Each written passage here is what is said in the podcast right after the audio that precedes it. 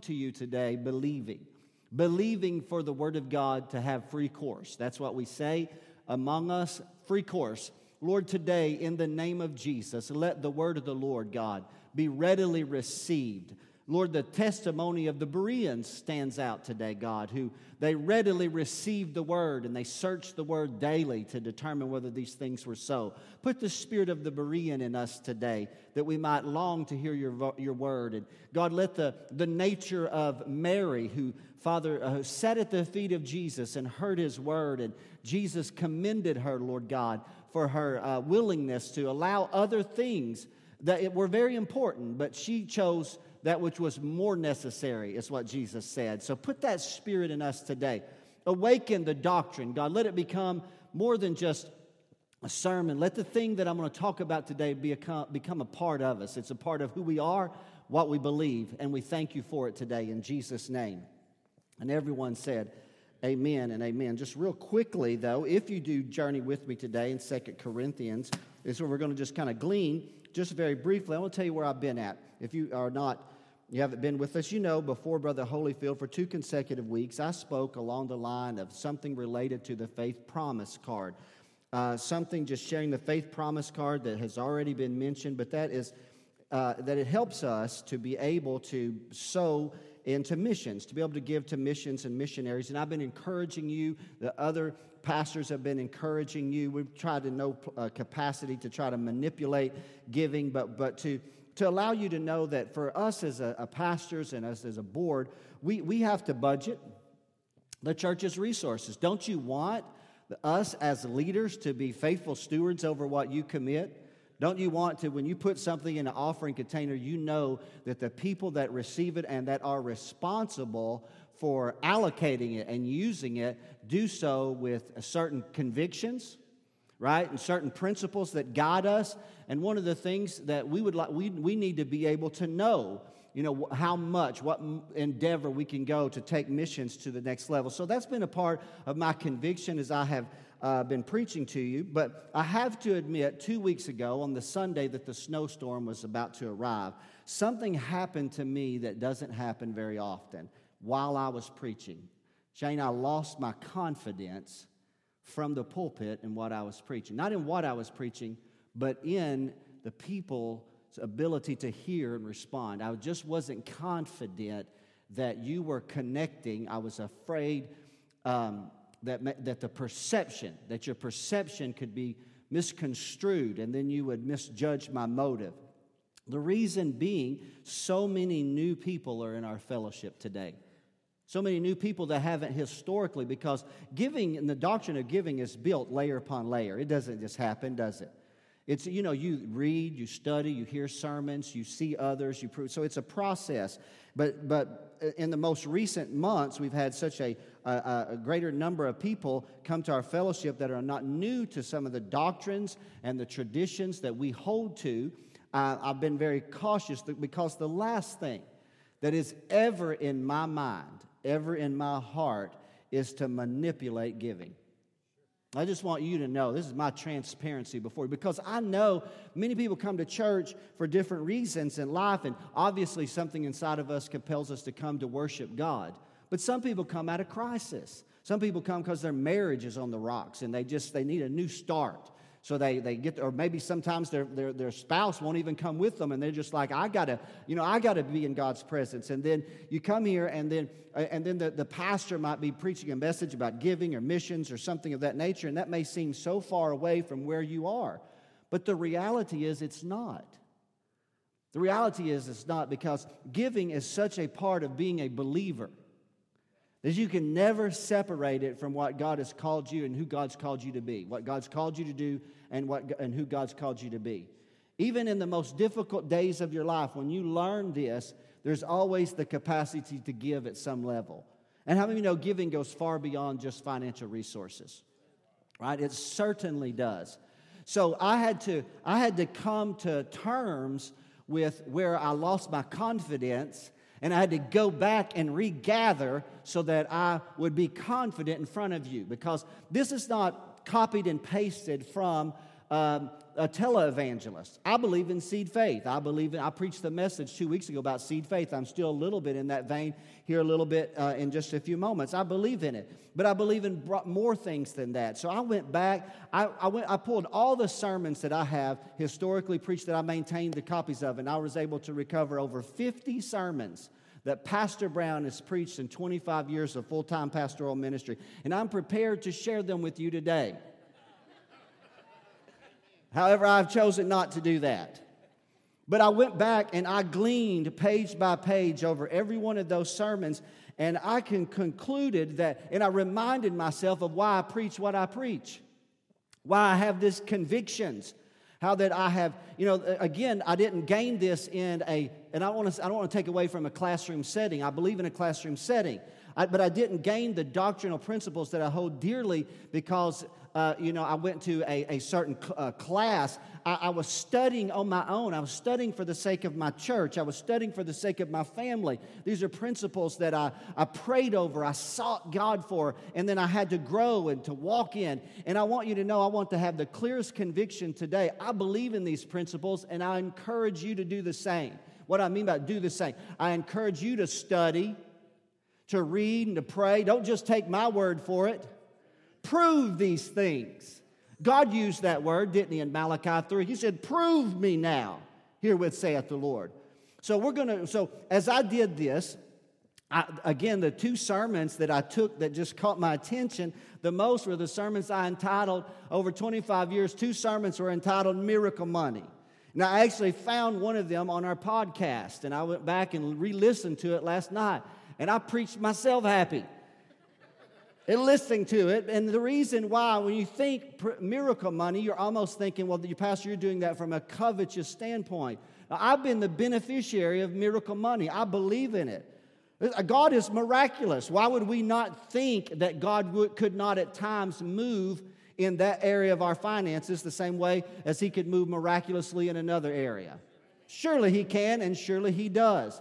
But as a pastor, I have more than just a desire, uh, and for like for me, I, I know what it can do in your life when you have a confidence in God's omnipotent power, that God can make something happen for you. So that stirs my heart.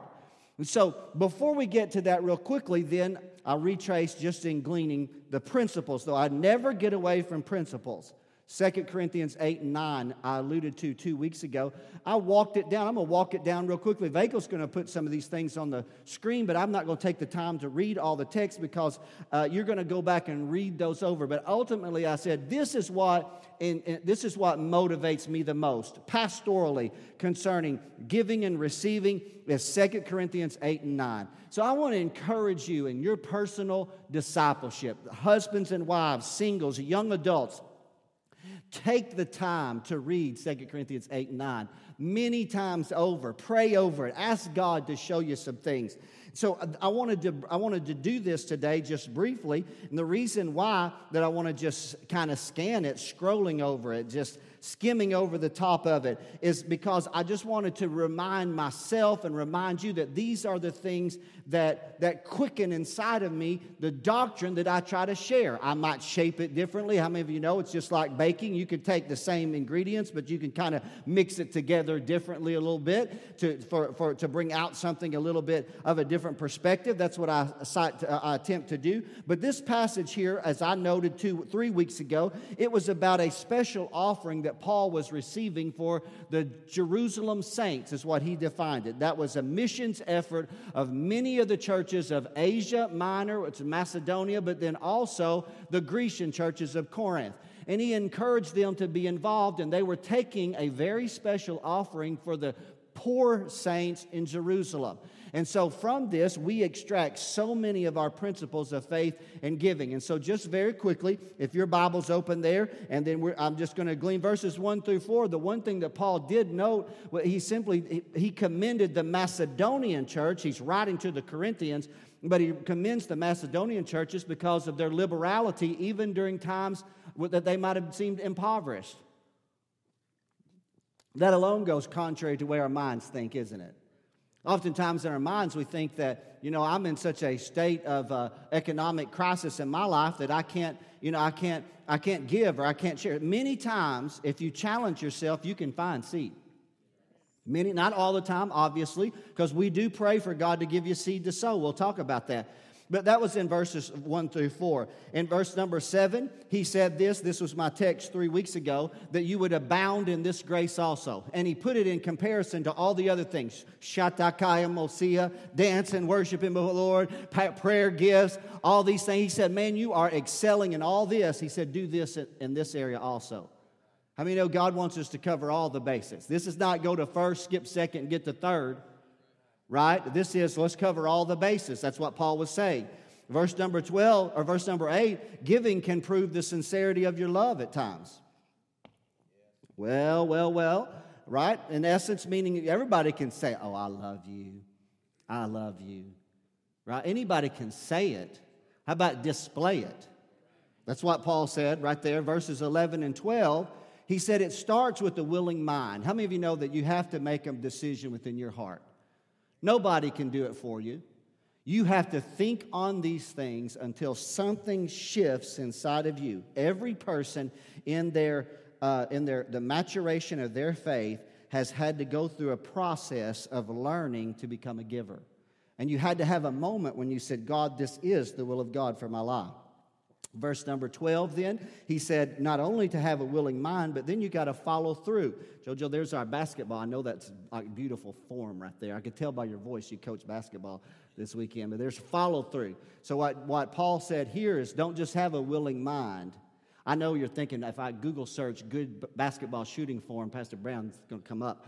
And, uh, but with that said, that means you got to have a follow through. Don't just say it, follow through, do it. That's what Paul is saying. Here he's challenging the Corinthian church. And then verse number 14, this is where the term equality that I reference. And the, the way he used equality was he said, he was actually comparing churches. He said, at one time, uh, you may have been in a difficult moment and you weren't able to give quite as much, and then another church was able to give more. And then this time, they're not able to give as much, but you're able to give more. But what Paul in equality is, he wanted everybody to participate. What would happen? What would happen in the churches of America, especially churches with a missions endeavor like we have in the assemblies of God, if everybody within the fellowship suddenly became a giver? Did you know that over 80% of the finances in a local congregation are given by 20% of the people? What would happen? I went back and I, I this will blow some of your minds, but many, many years ago, I stood on this stage and I made a statement. I said this right here. And I mean, you could have uh, heard a pin drop in here. I said, I want to share with you something that's happened to our church. But we've gone back and we've studied and we've looked at some records and we've discovered that $118,000 was stolen from the church in the course of a, of a year. And it went calm. Nobody moved. They didn't know where I was going with that. And I simply said, that's the 118,000 that's missing from the people that actively participate in worship but fail to give. Hmm. Well, it's, it's in the notes, it's in the file. That's available if you'd like it. I'll give you a copy of it. Chapter number nine, then in Second Corinthians, then it gets real personal. So, just real quickly, chapter number nine, Paul then begins to talk about the offering. Verse number five, he states it again. He doesn't want to manipulate giving, and neither does Pastor Brown. It doesn't want this to be a, mo- a moment of covetousness. But he does teach that we should give bountifully, verse number six. That's a famous passage of scripture there that if uh, you sow sparingly, you will reap sparingly, and you will sow bountifully, you will reap bountifully. How many believe that today? I do. I believe that God sees and he knows and, he, and, and God, is, uh, God, God, keeps a record and He knows our resources and He teaches us. God, uh, God change us till we are willing and we desire to give bountifully. Verse number seven, then, is that famous passage again as well where God loves a cheerful giver. Now, I heard a pastor years ago said God loves a cheerful giver, but He will take from a grouch. but at the same time, though, there is a principle. I want to have joy in it. And I want you to have joy in it. I don't want you to feel like, where's the phrase, browbeated? That someone that we beat you over the brow and we just fleeced the sheep and we manipulated you and we pushed you and every time you came together. That's never been the practice of First Assembly of God. It's never been my practice. It's never been my doctrinal position. My position has been to teach you principles and to challenge you to receive these principles by faith, to sow the seed of the word in your heart. And if you will water the seed, then it's going to grow. You'll become a giver, at least at some level, right? If you hide this word in your heart. So he says, determined to give cheerfully. Verse number eight, there's that famous promise. I love this one. How many of you know God is able to make all grace abound towards you? All grace, and you'll become sufficient in all things. What does that mean? That means that when you need it, when you really need it, God's going to make it happen. Right? That's the, that's the, the brevity of that promise right there. It, it, is that God said, I'll make you sufficient in all things. Verse number 10 is the verse I've quoted the most uh, pastorally. God gives seed to the sower bread to the eater, and he multiplies your seed sown. Remember this the seed that you sow, the gift that you give, it is seed to you, but it's bread to somebody else. And that God watches over it, and that God can multiply it where all can receive of his bounty and of his blessing. Verse number 11, it is that you'll be enriched in everything. I love this because when I talk and I preach reciprocation, I'm going to talk about miracle money in just a moment, just briefly. I want you to know today when I talk about miracle money, I'm talking about miracle provision. Money is just a means of exchange. We see the hand of God come upon our lives, not just because reciprocation, we get a check here or somebody gives us a. That does happen. How many know that there are times in your life that God just moves somebody? Give and it shall be given unto you. Pressed down, shaken together, shall men give into your bosom. So we know that that is possible and it does happen in our lives. But when you're enriched in everything, it's not just in reciprocation of financial giving, but it's in peace. It's in contentment. How many know contentment, uh, you know, is, is of great gain itself, right? It's godliness. Godliness with contentment is great gain. You know, I've said it before. I could live in a cave as long as I have the peace of God on my life.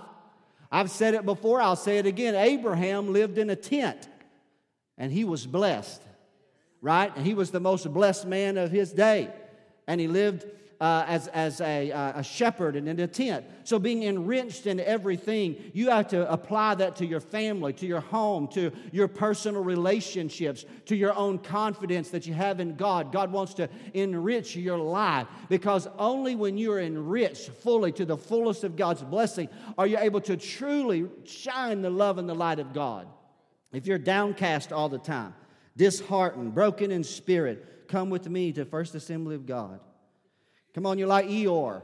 Might remember Eeyore, Eeyore from Pooh Bear, right? I, don't, I hadn't read that story in a long time, but Eeyore was just, uh, uh just downcast. And I mean, you know God wants to lift your countenance?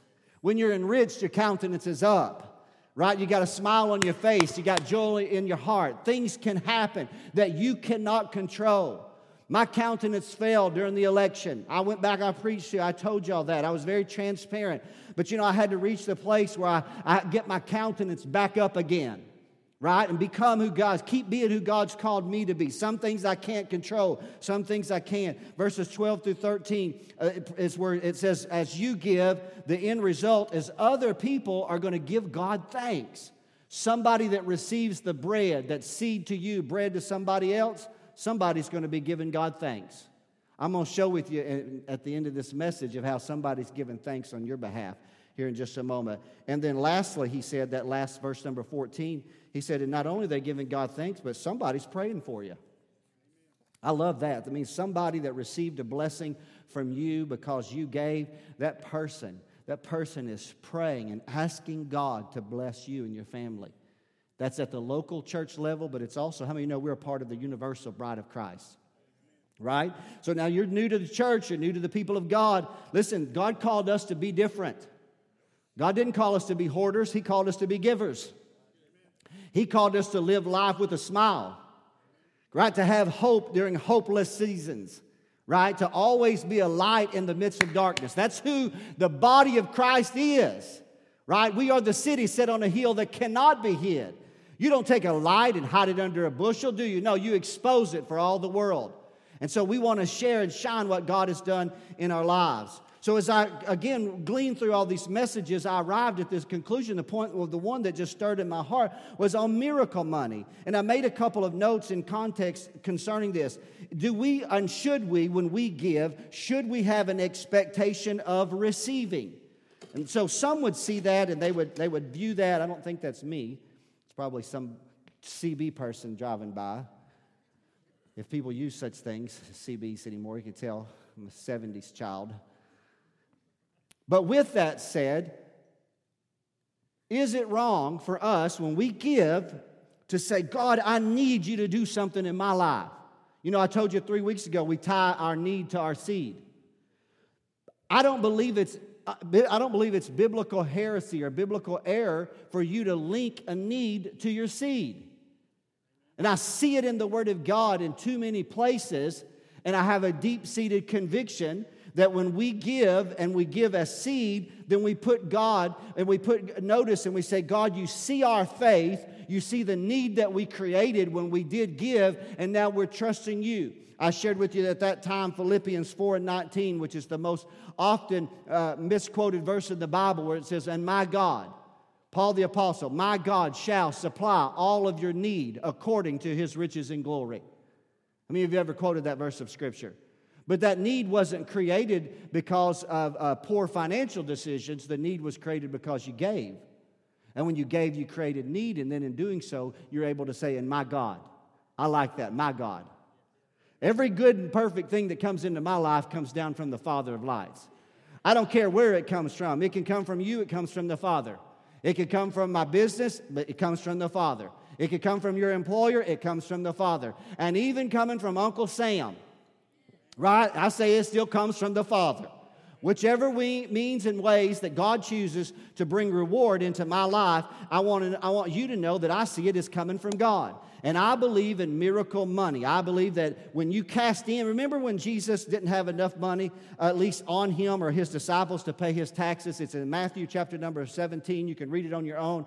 It's that famous passage of scripture where he and Peter's dialogue because they, they came to Peter at Capernaum. It's just where Peter's house is. And we visited, we got to stand just within feet of where Peter's home was in Capernaum. And we were there uh, uh many years ago and reminded of the things that happened happened in Jesus' ministry. And there was a moment when he didn't have the resources for his tax money that was due. And I shared with you how that Jesus told Peter what to do. He said, Go down to the sea and do what? Cast in a hook and he said to take of the fish that comes out, and there was a coin. And I may have shared with you that they, they found a, that, that, that there's a coin, that there is, excuse me, there's a fish in the Galilean Sea that has a little pocket under its gills, and occasionally their eye is drawn to something that shimmers in the water. And so it wasn't that he just, God materialized the gold coin, what actually God had done is that I preached it. I went back and I listened to my sermon, Miracle Money, and I, t- I told it this way. I said, I could see it this way. I could see somebody proud and pompous, somebody that was a hoarder, somebody that took tax money the wrong way, and they were out in their boat and they maybe had pulled their little pouch of gold out and they were counting their chain or counting their gold coins, and all of a sudden a wave. How many know God, God controls the waves? And all of a sudden, the wave hit the boat, and they heard this little dingling, and then one of their coins pops out and splashes in the water. You know why I believe that is because God knew there was going to time when Peter and Jesus needed a gold coin. And the wealth of the wicked is stored up for the righteous. And God said, if God could bring a whale to take Jonah before he hit the bottom, God could bring a little fish to catch that gold coin. And he held, how long did he hold it there? Weeks, months, years? We don't know. He held it until the time was right when the men of God needed miracle money, right? And then when, at the right time, God brought it in. God brought it in and he caught the fish and he looked inside its mouth. I hope to go fishing next week. I may start looking in the mouth of the fish that I catch. And so it's a principle. So when you see that in so many places throughout the Word of God, you can't help but come away and just say, you know what? I believe in miracle money. I believe in God's divine provision. I'm going to ask at this time, we're going to share a testimony, and then I'm going to give a, I'm going to give a concluding text and then share the video. But I had an opportunity. Uh, Chris and Rebecca are going to join our church. I don't know if this is me, so y'all try to fix me if it is. Sherry's tried for 34 years to no avail. But nonetheless, they're going to be uh, joining our church, and in my visiting with them, Chris shared with me one of the most powerful testimonies related to the very thing that I'm talking about here today and how it altered his life personally and his family's life. And I want him to come now and to share with us. Chris, where's that mic? You got the microphone already. Come on. Come on up here. You're missing a good place to put your hands together and welcome Chris to the platform. Now, many of you have probably known Chris before I have got to know he and Rebecca over the last few weeks. Uh, you're on, man. this isn't because I'm going to cry. I might, but it's not. That's not. Uh, thank you so much. Yes. Uh, and I was able to interpret. It was one he had actually told me previously, and I, I told him this is one of the most powerful stories related to this principle. Does that mean every time that you give in an offering container that there's going to be a miracle mo- money moment like that? No, it doesn't. But it does mean that God will make all grace abound towards you.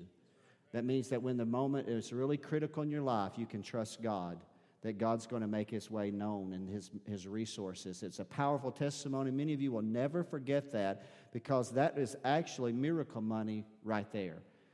To be honest, if you'll look back in your life, you'll start discovering you've had miracle money, moments in your life. Let me tell you, and this is a principle that I hold dearly to my heart, and I want to say this very carefully in my convictions. You don't, sell, you don't wait to celebrate uh, just when it's a very bountiful moment like Chris experienced. I'm telling you, when God just does a little kind thing for you, right? And He drops a little, you know, Ruth re- rejoiced when God left something in the field. When God leaves you something, you just say, God, I want to thank you. Right? I want to thank you for your, your blessings. I'm going to share with you one closing text of Scripture, and then I'm going to share a video with you that is going to just kind of wrap all this up together here today. Amen. Are y'all out there? It's a miracle money, a belief that seed to sow, bread to eat. I know you have to arrive at this place. It was three weeks ago, two weeks ago. I lost my, I lost my, I, for that moment, I lost my confidence in this doctrine that I was preaching in front of you. But I prayed and I said, God, I will not do that today. I will stand before the people with an authoritative, hopefully a prophetic voice, and I will speak the word of God with the clearest conviction that these are true principles of faith. If you believe, you'll receive. You can activate, you can see things. And I shared with you two weeks ago of the story of Elisha as I closed the message. Elisha, the ancient prophet of Israel, the heir to the prophetic call that was first on his mentor Elijah. Elisha, who caught the mantle beside the Jordan River and walked over and hit the Jordan River with the mantle and saw the waters part uh, in a heap, and he walked across on dry land. It was that Elisha that had gone to Shunem. It was chapter 4, verses 8 through 36 37 that I briefly walked you through. And at Shunem is where a woman with her husband began to see the itinerating prophet come to town. And she said, I want to do something for him. And she gave him food, invited him into her home. He kept coming back. And she said, You know what? Let's go ahead and build a little place for him to rest. Anybody remember the message? It's a famous story. I've given, I've given you the text, 2 Kings chapter number 4, verse 37. And I culminated that story by saying what was bread to the prophet was seed to the woman. Seed to sow, bread to eat, God multiplies your seed sown. And so, uh, when she really had need in her life and the need was made known to the man of God, her womb was barren, her husband was old, she had no child, which was a very difficult thing in the culture. The prophet spoke a prophetic word over her womb, and a year later, she brought forth a bouncing baby boy. It's part of the whole text. I believe in things like that, don't you? I believe in the miraculous power of God. And so, then the story tells us that the child, after he was weaned, had gone out to see his father, his elder father, into the field. Perhaps a sunstroke. The child fell under the sunstroke. He was sent back to his mother, and while she rocked him on her lap, he died. But she carried him up into the room of the man of God and laid him on his bed. Remember that story? Everybody remember? I'm Just gleaning it just very, very quickly. And so she sent for the man of God who was at Mount Carmel, and she was at Shunem. He makes the journey. He comes back to her house. He goes up to the little upper room, and there finds the child. He stretches himself out on the child. He prays unto the God of heaven. He had seen Elijah the prophet do it, and now he's doing what his mentor did. And he prayed, and God, the God of all life, the God who breathes life, breathed into the nostrils of the young child. He coughed and sneezed seven times, opened his eyes, and Elisha called the woman back into the room and gave her her child back. How many of you know that is receiving from seed you've sown? Right? That is receiving of the harvest, the bountiful harvest. And for thousands of years, Christian believers and for Jewish believers have rejoiced in that testimony. It stimulates our faith. But I wanted to close to tell you today that that wasn't the end of the story. Sometimes the gift keeps on giving. And so we're going to close just by narrowing six, looking quickly at six verses of Scripture I wanted you to see, because these are principles that when I read these verses of Scriptures, I am stirred in my heart to say, God's a God of, of miracles, and it's in my life in every area. Then spake Elisha, four chapters over, unto the woman whose son had restored to life. So you know who that is, the Shunammite woman. And he told her, Arise and go thou and thine household. Her husband was old, so he's now probably deceased. And sojourn whithersoever thou canst sojourn, for the Lord hath called for a famine, and it shall also come for seven years. Verse 2. And so the woman arose, and how many of you know it's important to do after the saying of the man of God? Well, well, well, well, right there. I lost my confidence three weeks ago, but I will, two weeks ago, but I will not today. I'm going to say it again with a clear conviction. It is important that you respond when there's a true man of God speaking the word of God to your life right? You need to respond. She did it after the saying of the man of God. She went with her household and she sojourned in the land of the Philistines seven years. Now, if you know anything about, back up real quick, back up to verse number two. If you know anything about the terrain, Shunem is in the hill country of the, it's the central part of the, of the land of Israel. The land of the Philistines is against the Mediterranean coast. So you know what she did? She just moved to the coast. She moved to Florida for seven years at the word of the man of God. And so then, when the seven year famine is over, it came to pass at the end of seven years that the woman returns out of the land of the Philistines, and she went forth to cry unto the king for her house and her land. Paul's right there. So she came to the king. So when you've got to see this, in, as I used to say so often, the theater of your mind. And so in those days, many times the king acted as the judge. And so this is King Joram. He is the son of the wicked king Ahab, and the palace is in Samaria. And so Joram is there and he's hearing people that are coming petitioning. You know, when, when I get the mental image, I've gone to the court, the local court a few times, and I've been with people that get an opportunity to come and kind of plead their case before the judge. How many of you have either been there, seen there, watched it? Unfortunately, you might have been standing there and, and pleading your case. And so, but in this scenario, though, what's happening is one by one, somebody's coming up and they're sharing, and it's loud, it's not as quiet, order in the court, it's not necessarily the thing. And what's happening while the king is kind of listening to some people make their petition, look what's happening in the fourth verse, real quickly. And the king is talking with Gehazi, the servant of the man of God. Gehazi, remember, was the servant of the man of God, Elisha but Gehazi fell into covetousness and he ended up being severed from the ministry. He became a leper as a result of judgment because of his covetousness. And, and I actually discovered, and time won't allow me to develop this, but some have told us that Jewish people believe that in the story in the sixth chapter of Second Kings, when there are four lepers that are outside the city in Samaria that discover that the Assyrians have left and vacated their tents, that Jewish historians believe that Gehazi was one of the lepers. And so perhaps that's why he was given the opportunity to come and to talk with the king. So while the king is hearing from some of the people, he's kind of in the backdrop talking to Gehazi. Gehazi, tell me about Elisha. Yes, I understand, Grandma. Okay, I hear. Yes. All right, well, this is, I'll pass sentence on this. Uh, tell me a little bit more about Elisha. So that's playing out. And so Gehazi is, uh, hears it. Tell me, I pray thee, all the great things that Elisha hath done. Fifth verse. And it came to pass as he was telling the king, talking about a God of timing. Are y'all out there today? I'm talking about a God of timing.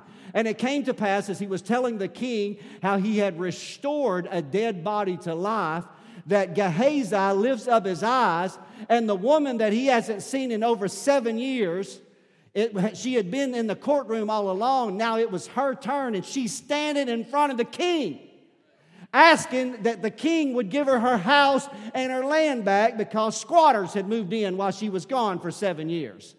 And Gehazi, in astonishment, look what he said My lord, O king, this is the woman right here. He just got through telling the king privately. Let me tell you about this woman. She had a son. Uh, she didn't have a son. We spoke a word. She had a child. The child died. The man of God prayed. The child came back to life. And he looks up, and there's the woman. And he said, My God, right there she is.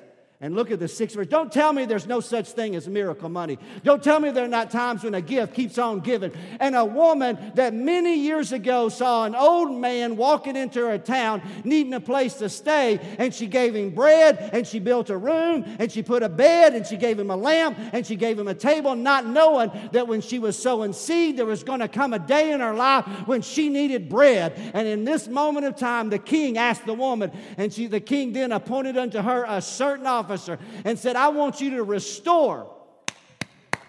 Come on now, restore all that was hers and all the fruits of the field. Back pay seven years from every bit of harvest that came out of the field where her son died when he went out to go see his dad gleaning in the field or, or, working in the field. And now he said, I want you to go, you count every bit of grain, and I want you to write the check and give it back to that woman. That's what gives me the conviction to stand in this pulpit periodically and tell you, I believe God gives seed to the sower, He gives bread to the eater, and He multiplies your seed sown.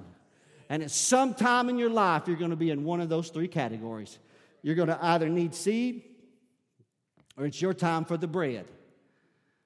But then you get to rejoice as God multiplies it. Come on. I feel that in my spirit today. We're all in this journey somewhere. So here's what I want you to do. Let me tell you something. I want to show you something now. I've got something up here. I better have it up here. I do have it up here. I'm going to hold it. I'm going to show you a video. And I'm going to close this message and I'm going to tell you what I've got an expectation for you. I got an expectation. I'm going to share with you in just a moment. I want you to watch a video. Right now, we'll go ahead and hit the lights if you would, and let's play the video. Six minutes and 17 seconds.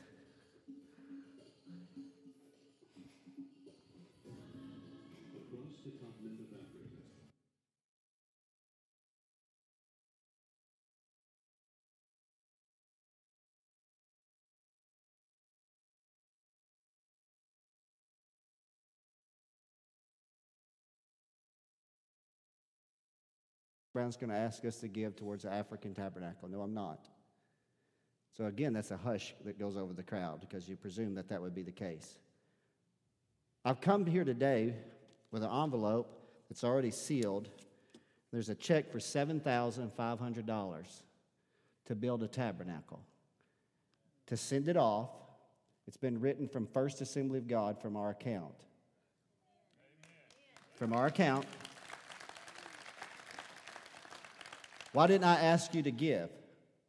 I've asked you for three weeks to think about a faith promise card. So I talked to our board and I said, you know what? We need to sow a seed.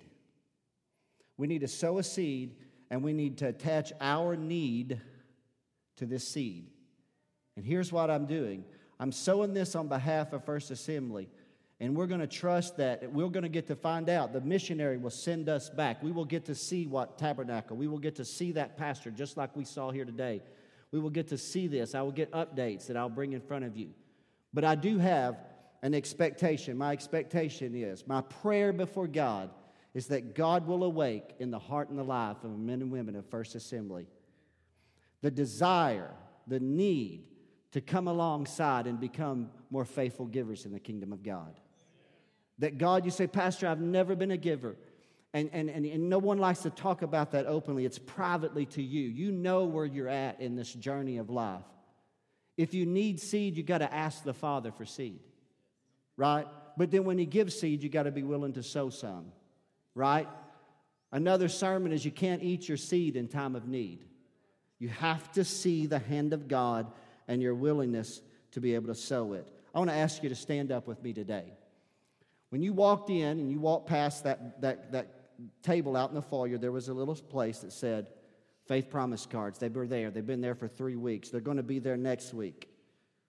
They're going to be there the week after. They're going to always be available in the foyer. It's not something that has that we say, okay, today is the final day. Today's the day this ends. No, absolutely not.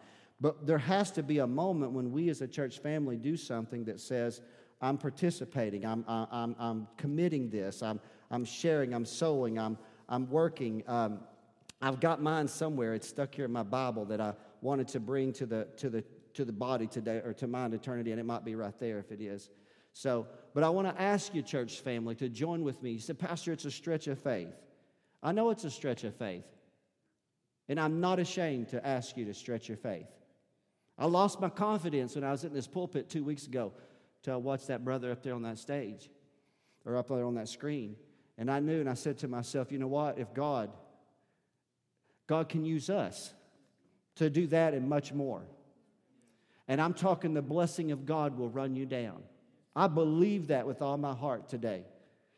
I want to ask you today, if you would, to let's just let our heads be bowed and eyes closed. I want to ask somebody to accompany me on the on the uh, keyboard, if you would, for a moment, because I'm not going to just rush out of here today. Because I said we're going to pray for Melissa. That's a part of missions.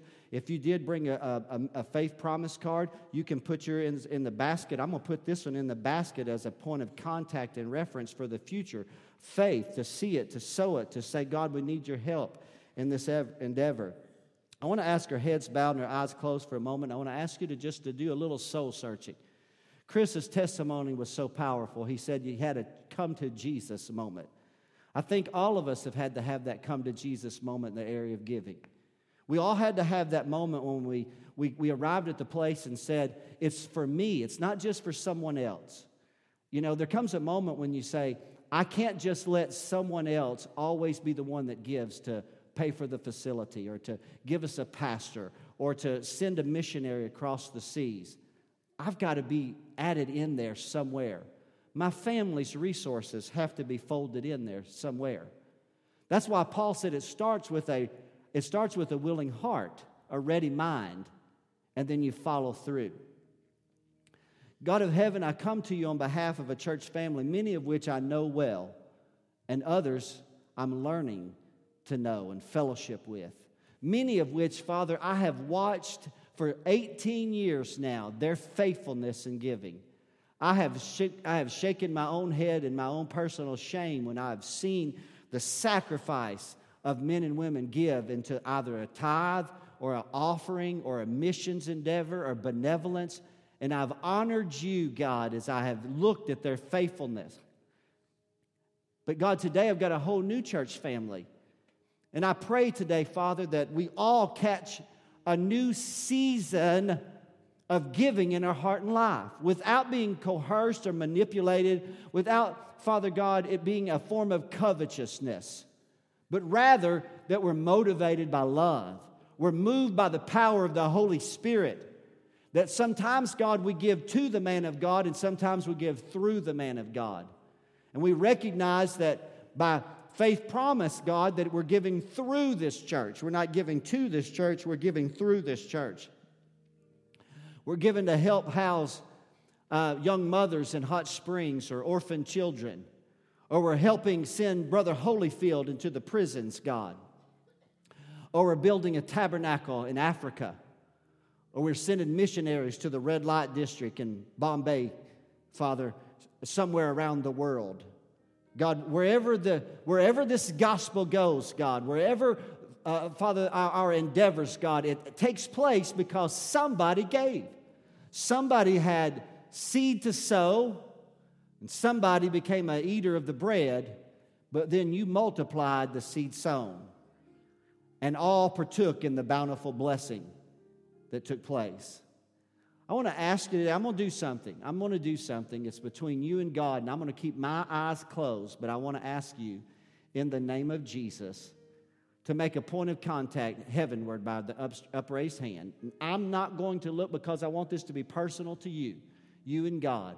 You're here today, though, and you say, Pastor, these are uh, areas that I've struggled with, or I've, I've, I've had seed, but I haven't always sown the seed.